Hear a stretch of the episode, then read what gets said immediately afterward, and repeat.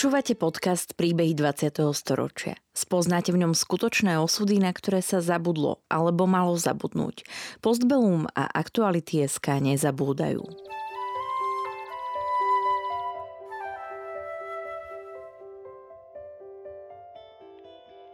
Vďaka konkrétnym príbehom sa dozviete, akým osudovým dilemám museli naši rodičia, starí rodičia, prarodičia čeliť.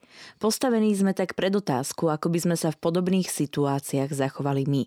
Rozprávači príbehov 20. storočia rýchlo odchádzajú.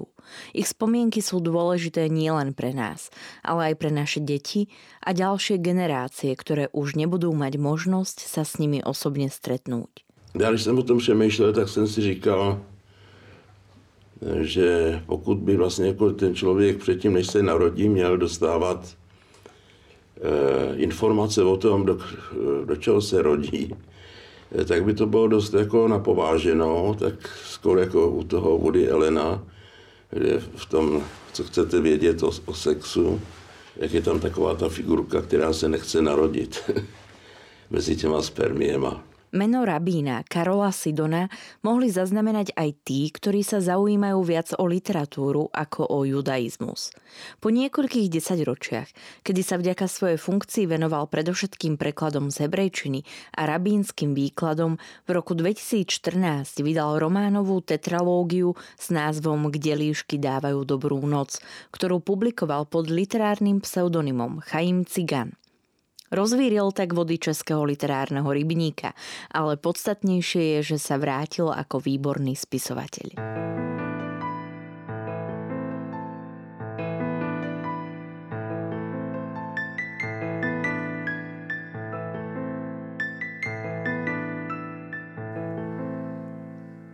Narodil sa v roku 1942 v Prahe do rodiny zmiešanej národnostne, nábožensky aj jazykovo. Otec Alexander Sidon pochádzal zo židovskej rodiny, hovoril lepšie po maďarsky a nemecky ako po česky, mama bola češka a kresťanka. Já mám prostě jako vlastně jako totální amnézii, že jo e, tam prostě jako jenom, co mi máma vyprávěla, že k nám chodilo gestapo, že prostě jako e, jsem dostal přes hubu prostě jako poněvadž jsem se prál s nima prál. E, já si to nepamatuju. S těma gestapákama, že jste se prál? Jo, no, tak jsem majinkej jsem byl, že jo, a prostě jako oni prostě jako mě sebrali tatínka, že jo, tak ono to je hroz, zvláštní, protože ty, ty vzpomínky tím, že se napíšou, tak vlastně jako by se odepsali e, z té hlavy.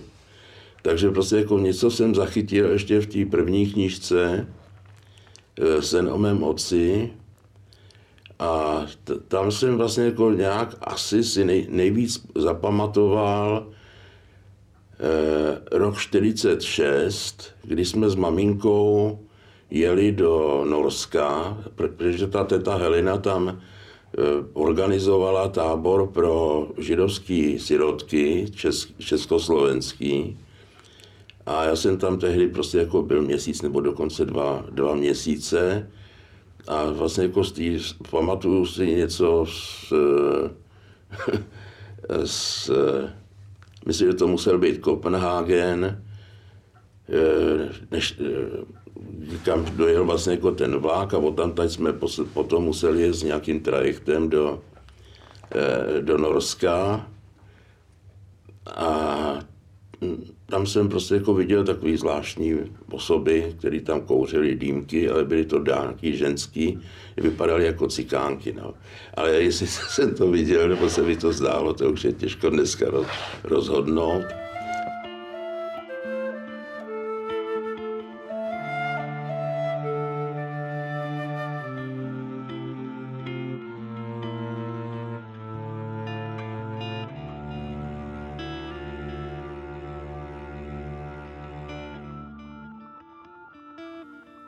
Určujúce pre jeho detské roky bolo otcovo zatknutie na jeseň v roku 1944 a jeho poprava v Terezínskej malej pevnosti.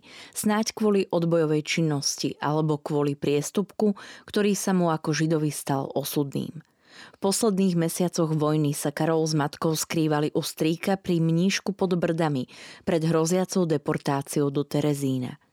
Matka sa o niekoľko rokov po vojne znova vydala – Aj druhý otec Karola Sidona pochádzal zo židovskej rodiny a mal za sebou nedobrovoľne dobrodružné vojnové roky. Utiekol z Terezína a neskôr zo sovietského gulagu. Vlastně jako už v tom 640. roce, 640. Eh, roce se vrátil syn domácích eh, z toho baráku, ve kterém jsme bydleli. Jmenoval se Josef Gross a, to byl, a ten, ten se stal vlastně jako mým druhým tatínkem. Já myslím, že maminka ho strašně milovala a on ji určitě miloval taky, ale on to nedokázal dát najevo. On byl, byl takový pruďas, takový malý, šlachovitý, proto zřejmě taky přežil všechno. Že jo? Sportovec. To byl, to byl prostě jako člověk, který, který nebyl žádný uh, intelektuál, byl hrozně jednoduchý a uh, taky jako, jako dost velký uličník v, v mládí, ale člověk, který, který dokázal vlastně jako za všech okolností vlastně jako tu rodinu držet a vydělat peníze. Takže prostě jako dělal, co se dalo a vždycky prostě jako nějaký ty peníze, peníze vydělal. A to bylo, to, No a hlavní pro mě, pro mě byl problém vlastně jako si vybrat mezi těma dvěma tatínkama, že jo? Tak a, takže já jsem si zvolil toho svého vlastního tatínka, ten prostě jako pro mě hrál vlastně jako celý dětství nesmírně, a vlastně jako až dodnes, eh, důležitou roli a eh, ten druhý táta vlastně jako si to trošičku odskákal vlastně jako tím, že eh, třeba jsem se nechtěl nechat adoptovat a, a on vlastně jako dost asi o to stál, aby měl syna, protože jinak měl dvě holky. O svojom vzťahu k otcom, matke a manželke písal Karol Sidon v autobiografických knihách Sen o mojom otcovi a Sen o mne, ktoré vyšli v rokoch 1968 a 1970. Zverstva, ktoré sa diali v československej politike, Karol Sidon vnímal. Horáková, že jo, to prostě jako, ještě vlastně jako předtím, vlastně jako, nebo kolem té kolem tý doby vlastně jako taky byla válka v, eh, v Suezu, že jo, prostě jako to bylo, nějak se to hrozně překrývalo. Teď jako se, když jsem se na to koukal, vlastně jako ta povstání v Maďarsku, že jo, eh, Chruščov na jednu stranu prostě jako vydává eh, prohlášení o zločinech Stalina, sám se dopouští takového zločinu v té v Budapešti, do toho prostě jako válka v tom, v tom v tom Suezu táta prostě jako, ten, ten prostě jako to vždycky viděl tragicky, ten prostě jako byl přesvědčený o tom, že prostě jako nás skutečně zaženou teda Židy do, do, do, do moře. Pamätník hovorí aj o tom, že kvôli vzťahu s nevlastným otcom a maminej povahe často utekal z domu. Na kratší, delší dobu. A tentokrát jsem se rozhodl, prostě jako to jsem byl právě, myslím, že už v té 11. třídě nebo v 10 vlastně spíš ty jedenáctý. Jsem se rozhodl, že uteču z té republiky. Mě, mě, máma mě hrozně štvala a máma byla taky dost hysterická, takže prostě jako měl jsem doma, doma problémy a rozhodl jsem se, že prostě jako uteču z domova. A já jsem o tom psal prostě jako v tom, v, v té druhé knížce. To je co, to je sen o mě, nebo jak se, jak se jmenuje? Sen o mě, no. no. A co jsem tam nepsal, bylo to, co jsem se dozvěděl nedávno od, od uh, své sestry Oliny, že vlastně jako ty naš, že ten táta byl vlastně jako úplně zoufalý z toho, že prostě jako nevěděli, co se mnou je. Kam jste utíkal? Já jsem utíkal, já jsem si to vymyslel, že uteču za hranice uh, přes uh, Gmint a, a, a takhle, takže přes Český Budějovice a prostě jako dolů. No a tam mě potom, já jsem měl peníze, já jsem vůbec ty, si to nepřipravil vůbec nějak. A naštěstí prostě jako jsem potom ztratil nervy a e, šel jsem tam do hospody a, a no a tam zavolali k nám domů, že se mě samozřejmě sebrali policajti No a s tím, tím vlastně jako se zaviní, a te, jo, to, abych to domluvil, tak ten táta vlastně jako byl, byl úplně zoufalý z toho, že kde jsem a pak potom mi volali v noci prostě jako z těch trhových svin, že, že mě tam mají. No a mě tam strčili na, na policii, že jo, na nějaký četnickou stanici. No tam tak si mě vyzvedl a odvezl si mě zpátky, zpátky do Prahy. A No a potom se to nějakým způsobem samozřejmě profláklo, že jsem, že, že jsem utíkal. Protože jsem to měl v úmyslu spíš, než bych doopravdy utíkal. No a takže mi zatrhli vlastně jako v, uh, studium na vysoké škole a, a já jsem samozřejmě prostě jako naši si představovali, že budu, že budu doktor. No já jsem si to představoval taky, prostě jako nic jiného mě nenapadlo, pro něč vlastně jako to, že bych se živil jako malíř, tak to, jako výtvarník, tak to mi roz, to, to neprošlo vůbec. To říká, že to je bída.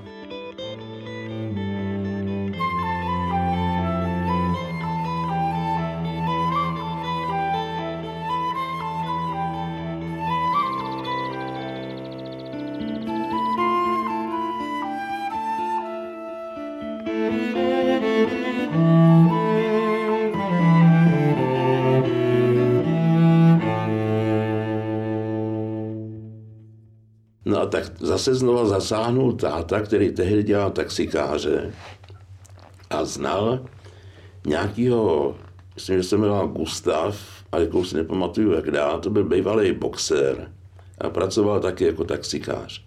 A tenhle ten bývalý boxer znal, znal pana, doktora, pana profesora Václava Wassermana, který učil na FAMu a do, domluvil schůzku, na, který, na kterou jsme prostě jako sešli se všichni na, na Václaváku. Já jsem to pro mě Václavský náměstí, to prostě jako bylo daleko. To byl prostě jako jiný svět. Já jsem žil na té Pangráci, že jo. No, v Michli jsem chodil na, na, na, na tu 11 letku. Ale to byl prostě jako úplně jiný, jiný svět, takže my jsme se s tím tátou dostali vlastně jako do, na, na ten Václavák do, do e, takový vinárny jízerka a tam jsme se sešli s tím panem profesorem Wassermanem a tímhletím e, boxerem bývalým. A oni, vím, že si objednali, objednali tatarský biftek a my jsme tehdy, táta neměl vůbec ponětí, co to, co to oni dělají, že jo. Proč jedí syrový, syrový maso mletý. No ale nevěděli jsme, co jiného, tak jsme si, tak jsme si ten uh, tatarský biftek dali taky a snažili se odkoukat od nich, jak se to jí. no prostě jako byli jsme takový buraní z pankráce, no, co, co se dá dělat. Lobovanie bolo úspešné. Karol napísal poviedku, čím splnil podmienku na prijatie a nastúpil do 0. ročníka dramaturgie a scenáristiky na FAMu. Tam sa vďaka učiteľom a spolužiakom obyčajný chlapec z Pankráca zoznamoval s literatúrou, učil sa písať aj inak čítať. A hlavně jsem se v tu dobu prostě jako se, seznámil s literaturou. Já jsem předtím vlastně jako znal literaturu, já jsem byl veliký čtenář, ale vlastně jako když jsem byl doma na té pangráci, tak vlastně jako jsem e, byl zásobovaný literaturou, buď takovou pro, chlap, pro chlapce, že jo, kterou naši sehnali někde po antikvariátech, No a potom vlastně jako jedný z toho, z těch krámů jsem nějakého Dickense, to, tak ten, ten, ten mě odkojil. A potom jeden, jeden z spolužák vlastně, Honza Vyčítal, který vlastně jako je z těch, e, založil ty Greenhorny potom. Tu, tu, no, no, no, no, no. A, a to, to byl docela vzdělaný kluk, a který mě, který mě e, upozornil na Tomase Wolfa k domovu dílej, hleď anděle a prostě jako a tak dále, prostě takový tlustý knížky, nádherný. No a tak vlastně jako, ale vlastně jako na té na, na tý, na tý famu jsem vlastně jako se seznámil s, s básníka Verlaine, Rembo, s, četla, četli jsme Nietzscheho, eh, Kanta, že jo, prostě jako v těch hodinách toho marxismu, leninismu jsme měli docela dobrýho profesora, pana profesora Martina, který s náma probral filozofii, to, což bylo docela fajn. No ale hlavně jsme viděli filmy to prostě jako byla úžasná věc, že vlastně jako jsme vlastně jako viděli eh, filmy, které se normálně ne, nepromítaly. A to, o to se zasloužil se rektor toho FAMu, profesor Brousi, že jo. Bylo to svobodný studium už v těch 60. Ale tak část, relativně, relativně ano, jo. Fakt je ten, že prostě jako to všechno bylo, hm, takhle s odstupem si vlastně jako člověk uvědomuje, eh, třeba ten e, Bořivoj Zeman, který udělal tu pyšnou princeznu, na kterou se koukají ty lidi do dneška, tak jsme, já, tak jsme jim pohrdali v podstatě. Jo. Až nám to připadalo prostě jako nic nám to neříkal, když podle toho postavíte Felliniho filmy, že jo, tak to byl, to byl náš svět. Ale bylo to ne, i nespravedlivý asi.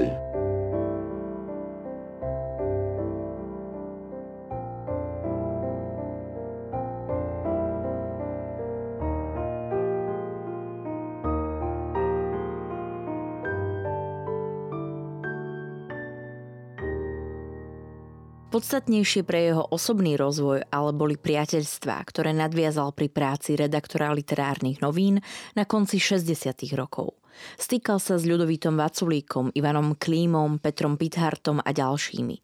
Vďaka obom otcom vnímal svoje židovstvo. Tvrdí, že kľúčový pre jeho osobný postoj a uvedomenie bola augustová invázia v roku 1968 konec konců vlastně jako ten, eh, s tím, k tomu židovství jsem se nějakým způsobem vrátil poprvé až 21. srpna nebo 22. srpna 68. Eh, eh, když, když prostě přijeli, přijeli ty tanky, tak najednou jsem si uvědomil, já jsem v tu dobu už pracoval v literárkách, najednou jsem si uvědomil, že, že vlastně jako ty dějiny nejdou tak, jak bychom si přáli. A jak vlastně jako mnoho těch, těch mých komunistických nebo mm, už skoro nekomunistických kamarádů, vlastně jako starších z těch literárek vlastně jako věří, že vlastně jako ten svět se vyvíjí pořád k něčemu lepšímu, tak jsem si najednou, prostě jako já jsem to taky už někde říkal, napsal, prostě najednou mi zaznělo v té hlavě prostě jako ta, eh, to Jeremiášův pláč v češtině, postoje v městě a, a tak dále, a tak dále. No prostě byla to vlastně jako takový prozření, že, e, který dalo zapravdu nějakému mimo tušení zřejmě, že ten, že ten, že to pěkný, co v tom životě je, může prostě jako během jednoho okamžiku zmizet a že všechno jde do háje. A že ten, a že ten svět se prostě jako nám nějak nezlepšuje a, a, a nepolepšuje. A vlastně jako jsem si uvědomil, že vlastně jako tohle to já znám z té Bible. A vlastně jako od od té doby jsem o tom začal přemýšlet a trvalo ještě deset let, než jsem vlastně jako se rozhodnul a prostě jako stal se zase, zase židem podle vlastně jako z hlediska náboženského, jo, protože já jsem se za žida samozřejmě pokládal, poněvadž nás jako, přestože maminka židovka nebyla, tak nás vlastně to okolí samozřejmě pokládalo za židovskou rodinu, že jo.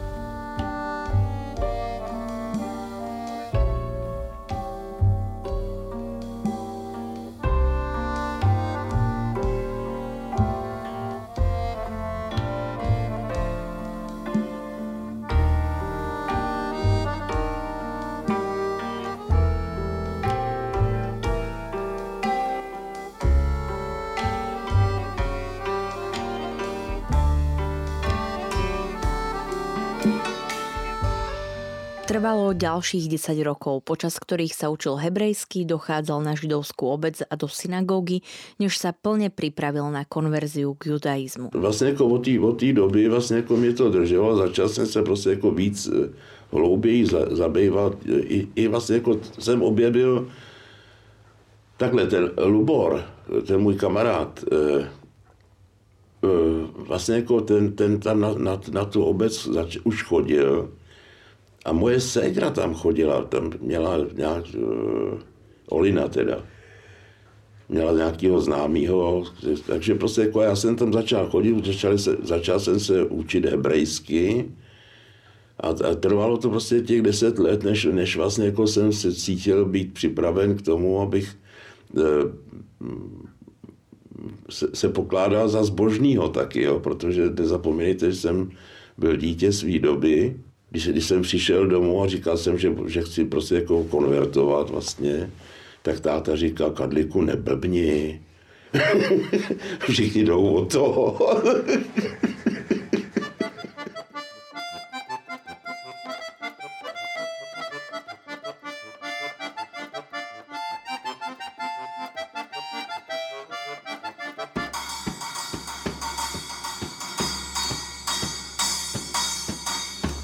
Konvertoval v roku 1978. Vtedy už mal za sebou pomerne úspešnú dráhu spisovateľa, dramatika a scenáristu. Od konca 60. rokov pracoval ako rozhlasový a literárny redaktor, vydával knihy, písal a režiroval divadelné hry, spolupracoval na filmoch Juraja Jakubiska. Tu ale pomerne skoro a rýchlo ukončila nastupujúca normalizácia. No a každopádně vlastně jako s tím Jurou e, potom e, jsme točili zběhy a poutníky. Já jsem napsal, napsal scénář k jedné té povídce a jednu jsem prostě jako přepracoval úplně z gruntu. No a to bylo prostě jako vstup do toho filmu pro mě. A točili jsme na Slovensku, bylo to moc pěkný. No. A do toho, do toho přišli ti, eh, ti Rusáci a ten Jura tam e, natočil vlastně jako takový záběry eh, z té okupace a já jsem k tomu napsal text a on to dostal do toho, do toho, do toho filmu, to tam vestřihnul, což tehdy ještě šlo, tam vlastně jako ten 60. 69. až do 70. to už tak jako končilo, že jo, teprve začínala ta normalizace, ale vlastně jako ještě v tom 69. roce vlastně jako žádná cenzura nebyla, tam prostě jako si každý dělal, co, co chtěl. Takže a v tu dobu my jsme vlastně jako natočili vlastně jako tři filmy, že. No a ten, ten byl první, no a přišli Rusové, že jo, to, to bylo promítaný a, dost, a ta koliba slovenská dostala notu z, z, od těch šesti z, sta, zemí na té varšavské smlouvy kvůli tomuhle tomu. Takže ten, ten Jura měl potom taky nějakou dlouhou dobu utrum, ale ještě vlastně jako předtím, než vlastně jako to všechno profláklo, než, než, než to, tak jsme ještě stačili natočit další film, eh, Ptáci, siroci a blázni, to už byl naprosto šílený film. A, a naskledanou v pekle. No a, a, a jenom ty názvy prostě jako mluví sami, sami, sami o, pro sebe, o jaký době to bylo. No jako, představte si třeba u toho, když už jsme dodělali vlastně jako to, to, to naskledanou v pekle, eh, tak se to, si vzpomínám, že jsme to promítali, že to Jura promítal teda ten, ten, ten, ty materie, no, ten sestřih takový toho filmu. No a oni mu to zakázali samozřejmě. Ale proč? Protože oni pochopili, tam hrál roli nějakou podružnou. To vůbec jako nemělo nic s politikou, už vůbec nic společného. To jako byla prostě jako naprostá pitomost. A e, měli jsme tam Bosla, který byl na růžovo natřený. Jo, ten Jura prostě jako si vymýšlel takovéhle věci. A oni to viděli tak, že, že ten vosel je červeně natřený. a, a kvůli to, a viděli v tom prostě jako nějaký uh, symbol nebezpečný, že jo, tak vlastně a ty, ty předchozí dva filmy, tak prosím, tak ty, ty, ty dali do toho trezoru Eh, celkem prostě jako ze svého hlediska právě, poněvadž vlastně jako i v tom druhém filmu prostě jako tam se děly věci neuvěřitelné. Tam běhali ruský vojáci, stříleli a tak dále. No ale tady v tomhle to nebylo vůbec nic, že jo, až na toho, na toho růžového, růžového oslíka. Ale bylo to hrozně, vlastně jako hrozně příjemný období a to je taky hrozně zajímavý. Člověk si vlastně jako říkal, na jednu stranu vlastně jako někteří nesměli publikovat a já jsem vlastně jako v tu dobu vlastně jako mě nechávali. E, jsem si říkal, no tak prostě jako budu, vyšli, vyšla mě knížka, že jo. Potom jsem, jsem napsal, napsal hru Šapira, a reži, dokonce se režioval na trény prostě jako tam na tom, eh, v tom bývalém Orfeu, prostě jako na, eh, na malostranském náměstí. No a pak se to prostě jako celý, pak jsem pochopil, že vlastně jako oni vlastně jako mě vytipovali nejspíš jako mladýho, nadějnýho a nechali mě nějakou dobu, jako, jak se chytají ryby, že jo, to prostě jako se hodí návnada, čeká se a když se prostě jako to, tak se chvilku nechá, ta, aby, aby se jí to dostalo ty rybě dovnitř, a pak se to zatáhne a to se mi stalo v, eh, tehdy, myslím takový 71. rok, e, měl jsem prostě jako nějaký scénář v televizi, předtím jsem udělal dvě adaptace, a nějak mi to furt nech ne a ne schválit, tak jsem prostě jako, pak si mě poz, za, za, zavolal ten pan e, Dvořák, který byl vedoucím toho e, dramatického vysílání. No a řekl mi to na rovinku, říká, že, že já, si, já e, nechci si hrát jako na nějaký Mefista, ale v podstatě, pokud prostě jako nebudete psát to, co chceme my, tak si tady nevrznete. Tak jsem říkal, tak si nevrznu. A měl jsem to vyřešený. Měl jsem to prostě jako, bylo to za mnou, poněvadž vlastně jako to, to současně nebylo nic příjemného, když víte, že vlastně jako no, třeba Ivan Klíma, a tak on samozřejmě vydával venku, ale prostě jako, že jsou lidi, kteří, ne, kteří opravdu nesmějí a vy můžete, že jo, to je, to je hrozně nepříjemná e, situace taky z, z jedné strany. No, e, současně jsem čekal, kdy schválí vlastně jako tu hru v té která byla zcela nezávadná, jo, musím, musím říct. V té televizi. Zajímavý je, že vlastně jako, já jsem předtím vlastně jako psal až vlastně jako do, do, do toho srpna do 68 jsem byl rozhlasový autor, jsem psal rozhlasové hry a celkem úspě, úspěšně. Ale vlastně jako ve chvíli, kdy ten, kdy ten eh, rozhlas byl okupova, okupovaný, tak vlastně jako tam to zmákli jako nejdřív. A tam mi prostě jako ta paní eh, redaktorka, teda, která se mnou normálně spolupracovala bezvadná, řekla, že prostě jako teď, šluz, konec, už, už, už sem nechoďte, jo. Ale v té televizi vlastně jako tam se to táhlo ještě, ještě nějakou dobu a vlastně jako měl jsem z toho obživu, že jo.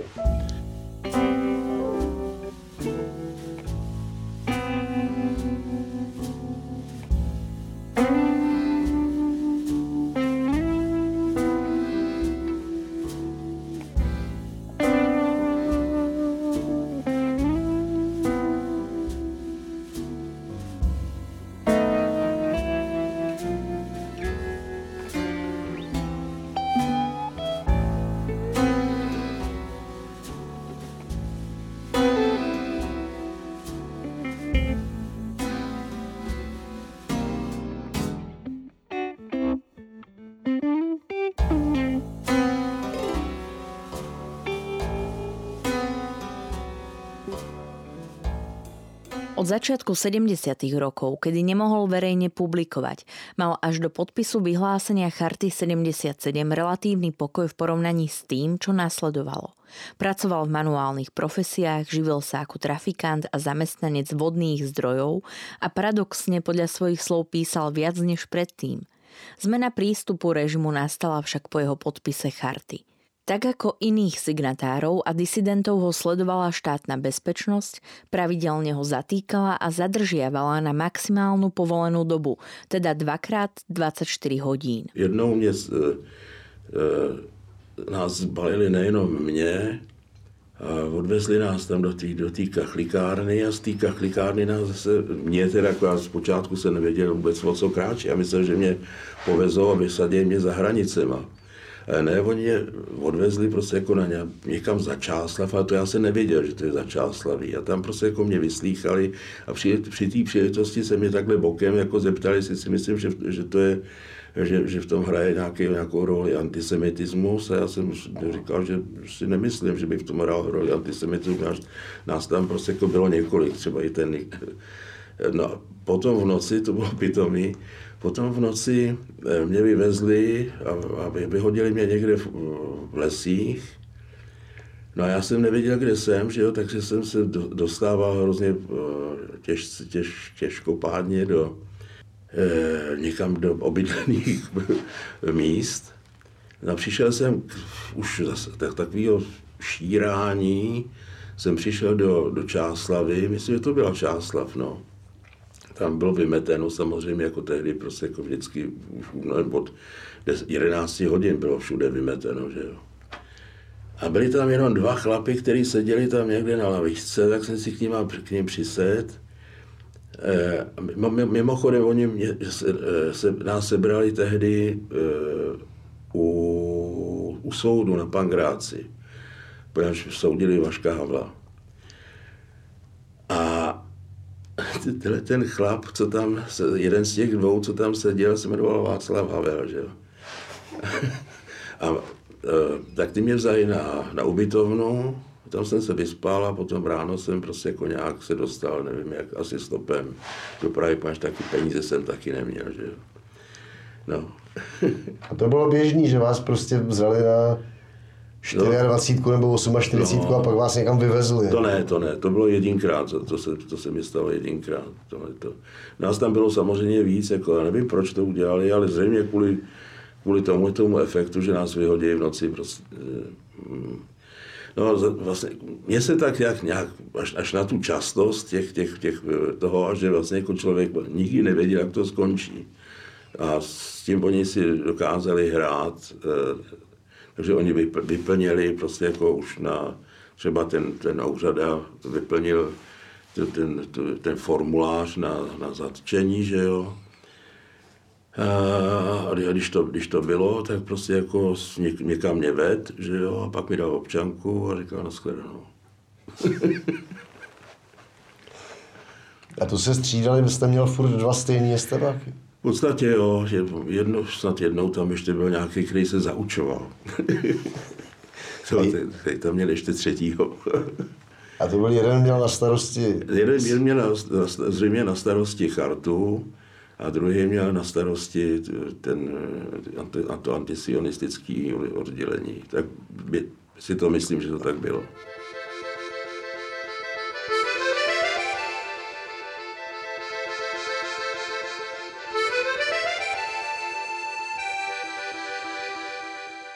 Vytrvalé sledovanie, ktoré zosilnilo v akcii ešte zvanej Pavúk proti československým židom a časté zatýkanie ho viedlo k úvahám o emigrácii.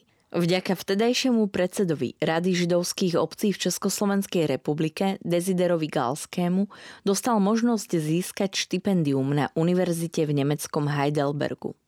V roku 1983 tak požiadal o vysťahovalecký pas a spolu s rodinou, s druhou manželkou a synom, ďalší syn sa narodil v Nemecku a dve céry z prvého manželstva zostali s matkou v Prahe, odišiel do Nemecka.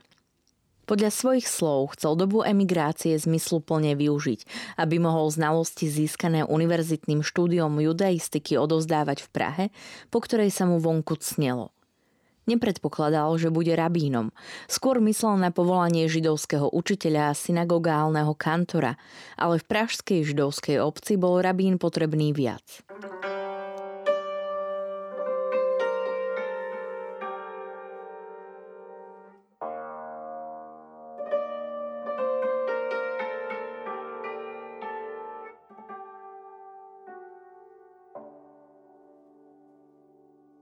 Štúdium judaistiky v Heidelbergu ukončil po šiestich rokoch v roku 1990 a pokračoval v rabínskom štúdiu v Jeruzaleme. Po dvoch rokoch získal rabínsku ordináciu a do Prahy sa vrátil ako vrchný pražský a zemský rabín. Obnovil pražskú židovskú obec, ktorá zvlášť na začiatku 90. rokov zažila veľký záujem zo strany mladých ľudí, ktorých prilákal Sidonov ortodoxný prístup. Nečakane sa tak splnilo to, čomu sa tak smial koncom 70. rokov, keď sa s priateľom Jiřím Daníčkom bavili o vtedajšej židovskej obci až Karol bude rabínom a Jiří predsedom obce.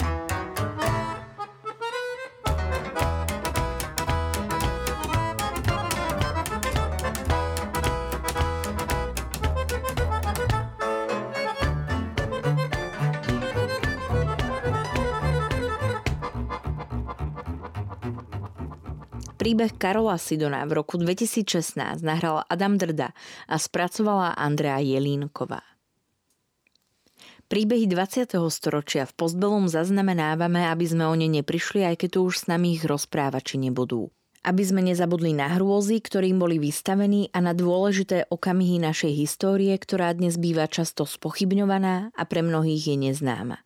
Podporte našu prácu aj vy pravidelným finančným príspevkom na www.postbelum.sk. Ďakujeme. Podcastom vás prevádzala Sandra Polovková a spolupracoval na ňom Marian Jaslovský.